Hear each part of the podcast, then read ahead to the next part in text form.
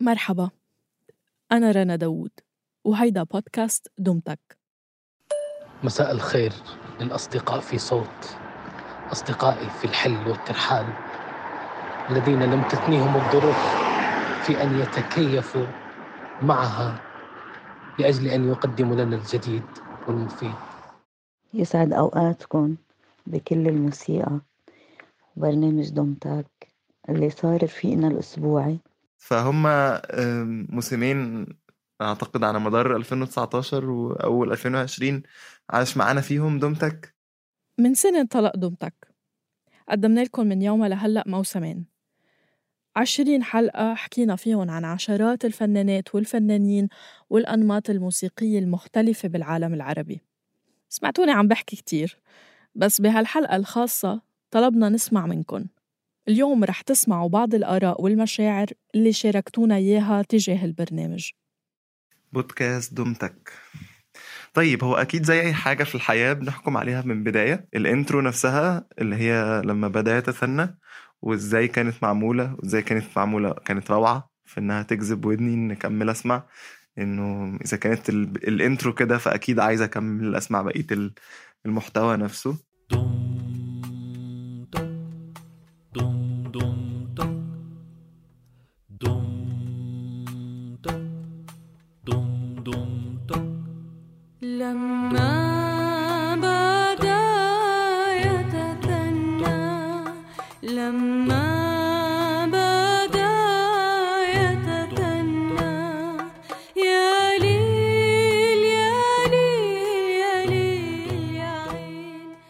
بالموسم الأول من دمتك تذكرنا مطربات عربيات من زمن الراديو الذهبي. روينا لكم مسيراتهم الصعبة بتفاصيلها القاسية اللي بالمقابل تركت لنا إرث موسيقي عظيم. في قصص علقت ببالكم أكتر من غيرها خاصة إنها أشعرت البعض بحنين للماضي. آه، لحد دلوقتي لسه فاكر تفاصيل من بعض الحلقات زي منيرة المهدية وابتسام لطفي وعزيزة جلال. اللي أنا لما أنا كنت بسمع ساعتها ما كانش عندي أي معلومة. مين نهاوند ولا عندي أي معلومة. إيه ال ال ال ال إيه قصتها؟ أو إيه اللي حصل؟ أو محاولة انتحارها؟ أو الكلام ده. فدي كانت كلها حاجات بالنسبة لي مشجعة جدا إن أنا أكمل سماع البودكاست. وقفت لوريت على الكورنيش قبال صخرة الروش ببيروت. تأملت البحر من الحفة العالية. شافت الموج عم يضرب بالصخر. حست بالهوا عم يلعب بفستانها أخدت نفس عميق وببالها في مليون لحن عم برن.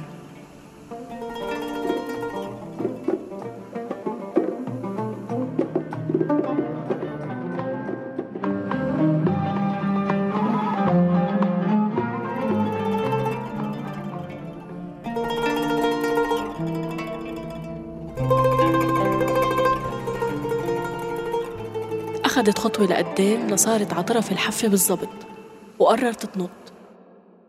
ابتسام لطفي أكثر حلقة أثرت فيني بصراحة آه، كيف إنها تحدت عوائق آه، كبيرة جدا مثل فقدانها للبصر والمجتمع في ذاك الوقت. اللي أثر فيني أكثر إنها رغم تفوقها يعني بشكل كبير على الفنانين في جيلها واللي ظهروا من بعدها إلا إنها ما أخذت حقها من الشهرة. أكتر حلقة تفاعلت معاها حلقة منيرة المهدية. آه، الموقف بتاع منيرة الطفلة بتاع المدرسة ضحكني جدا. ال- الحدوتة بتاعت الرحلة العراق غريبة أوي. آه، بس أخيرا ال- الموقف المتدني جدا أخلاقيا اللي عملته مع أم كلثوم يعني زعلني منها في الآخر. فقررت منيرة تاخد حربها لمستوى تاني وسربت إشاعة من خلال مقالات محمد حلمي وهي إنه سبب انتقال أم كلثوم من الريف إلى القاهرة بيتعلق بشرفها بشرف أم كلثوم. الموسم الأول من دومتك كان بالنسبة لإلي شي كتير حلو وكان تسلسل أفكار واضح بكل الحلقات. آه، كانوا الحلقات مشابهين لبعضهم من ناحية كيف الطريقة المقسمة فيها سرد سرد القصة. آه، كان المواضيع متشابهة في تناسق في في روح معينة طاغية على كل الحلقات وهذا الشيء كتير حبيته وكتير بقدره. رحلت ربا لكن على الأرجح لو في شخص حزين بهالعالم عم يبحث عن أغنية تفرح له قلبه أكيد صوتها سنون ربا رح يطمنه كتير. هيدا إرث المطربة اللي فقدت قدرتها على النطق آه، على مدار الموسم الأول كانت جميلة عجباني فكرة ال... اللي هي أكتر بتعرف قصة المطرب أو ال... يعني حاسسها أكتر حكواتي كده أكتر منها ال... ال... من ال... ال... ال... الستايل الطبيعي بتاع البودكاست يعني. رح نوقف مع فاصل قصير ونرجع لدمتك. قبل متابعة حلقتنا الخاصة بدنا نخبركن عن برنامج جديد. أطلقنا بصوت بودكاست إخباري اسمه المستجد. البرنامج استثنائيا رح يركز على الأزمة العالمية اللي عم نعيشها جراء تفشي فيروس كورونا المستجد. ابحثوا عن المستجد بالعربي أو بالإنجليزي على أي تطبيق بودكاست عم تسمعونا عبره. بتقدروا تتابعوا البرنامج كمان على تويتر المستجد. بتلاقوا جميع الروابط بوصف الحلقة. عودة لدمتك صناعة الموسيقى إلها كواليس حافلة وسياقات خاصة وعامة. بالموسم الثاني انتقلنا لحقبة حديثة وعملنا جولة على أبرز أنواع الموسيقى بالعالم العربي. اخترنا لكم فنانين رائدين وروينا لكم سيرهم بداية مشوارنا كانت بحفل استماع شرفتونا فيه بعمان. مرحبا فيكم بحفل إطلاق الموسم الثاني من بودكاست دمتك من إنتاج صوت. عزيزة علي حلقة مواهب البرامج كوني حضرتها مباشر. من عمان. فكتير حبينا هيدا ال season. أنا كتير حبيت الجاز والروك والمهرجانات والفيديو كليب والمونولوج والشيلات. صراحة أصلا في أنواع موسيقى ما كنا بنعرف شو اسمها. هلأ هل عن جد الحياة حلوة بس نفهمها؟ مش كتير. تعالوا نحاول نفهم على شو بتعتمد هالبرامج لصناعة النجوم. حلقة الفيديو كليب ما عمري خطر ببال أي حدا مثلا إنه يسأل كيف طلع الفيديو كليب بالوطن العربي. هذا كان تساؤل كتير مهم. أحسن حلقة والحلقة المفضلة عندي هي موسيقى الراي. آه، في هلبة معلومات ما كنتش نعرفها. آه، تاريخ موسيقى الراي من إن هي آه، البدو كانوا يغنوا فيها قبل وكيف إن الموضوع تغير وأصبح in a way مرتبط بالسياسة وكيف إن فنانين they were sent to exile بسبب موسيقى الرأي. بالنسبة لي قدرت نفهم الأبعاد المختلفة لموسيقى الرأي وتطور الفن هذا في الجزائر وتأثيره على المجتمع الجزائري. ببداية العشرية السوداء كانوا الناس يسمعوا أغاني راي لتنسيهم الهم. كتير كتابات من هديك الفترة بتقول إنه الموسيقى كانت الأمل الوحيد. من الحلقات الجميلة اللي سمعتها أكثر من مرة في الموسم الثاني حلقة الرأي. أصل آه، أغاني الرأي وخصوصا خصوصا إني متعلق جدا برشيد طه. ذهلت من كمية ال- ال- المعلومات الم- الموضوعة بمنهج جميل جدا يعني وبطريقة سلسة وعفوية وفيها ترابط منطقي آه، الالتفات إلى م- آه، الفن ال- الشعبي أو الفن المتناول في آه، دول- دولنا العربية بطريقة فيها من النقد آه، الكثير يعني نقدية جميلة. بنفس الوقت إيضاحية. حبيت جدا هذا النوع. أكيد حلقة المهرجانات في الموسم الثاني حلقة قوية جدا وحلقة حاجة يعني قليل جدا ما بنشوف ناس بيتكلموا عنها دلوقتي. يعني مؤخرا بدأ الناس يتكلموا عنها بالسلب ولكن هي كانت حلقة جميلة جدا. القصة وما فيها إنه حمو بيكا مش بس عليه قرار منع من النقابة بس كمان مش عم يقبلوا يعطوه كارنيه. هاني شاكر بيشرح لنا ليش. حلقة المهرجانات يعني هذا النوع من الموسيقى اللي اشتهر بنهاية بهاي الفترة بشكل كتير كبير. خلاني هيك دائما إني أطرح تساؤلات أكتر. إنه كيف ظهر وكيف آه، نعرف أكتر؟ آه، كيف هو عن جد؟ يعني مش بس بحكي عن الحب بحكي عن كتير أشياء بيعاني منها الشباب العربي وال- والشباب الفقير بشكل خاص. وبيخليني دائما أستغرب كيف آه، النقابة نفسها نقابة الفنانين بمصر بترفض هذا الفن بغض النظر إذا هو ما بيناسب آه، نوع طبقة معين بس هو لازم نعترف فيه كلنا إنه هو تطور لنوع من أنواع الموسيقى.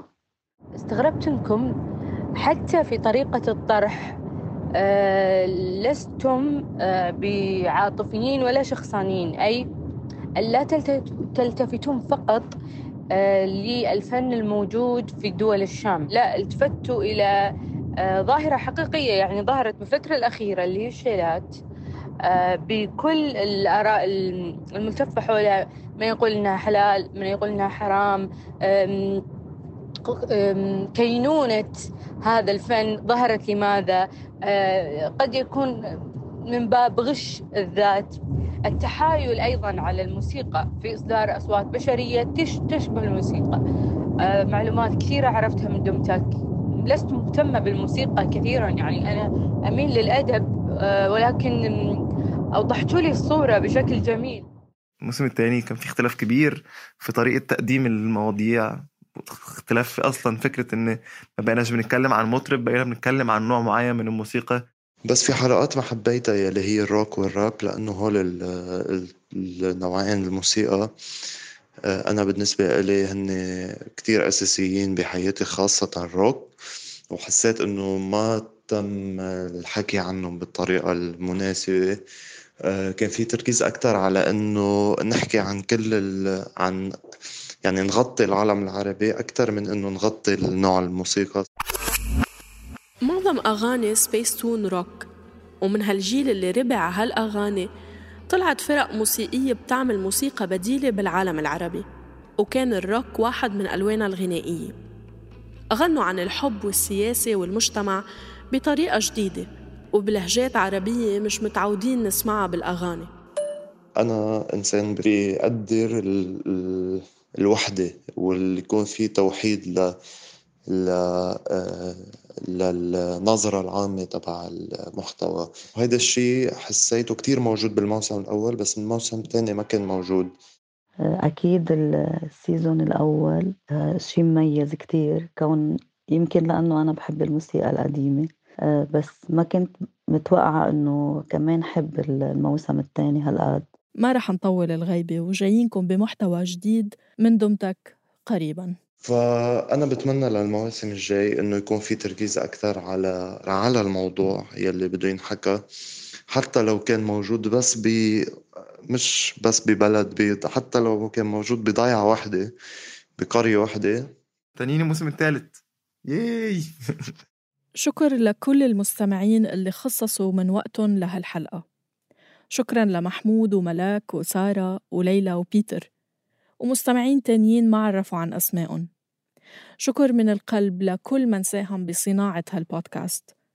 نشكر صابرين طه اللي أنتجت وحررت الموسمين وطبعا المخرج الصوتي تيسير قباني. شكر لكل الكتاب المساهمين بدءا من فريق معازف لعيدة قعدان ولما رباح الشكر لكامل فريق صوت وخاصة لمرام النبالي وجان قزاز اللي بفضلهم الحلقات بتوصلكن. دائما دائما أول ما تنزل حلقة أنشرها لأكبر عدد من الأصدقاء.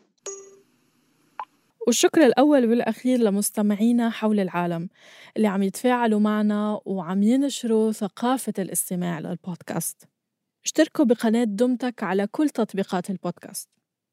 عن جد نحن موجودين عليهم كلهم. وتابعونا على تويتر بحساب دمتك الخاص at دمتك بودكاست منحب نضل نسمع منكم سواء عبر رسائل صوتية بواتساب أو تعليقاتكم على تويتر وإنستغرام و SoundCloud أو إذا تركتوا تقييم للحلقات على Apple Podcast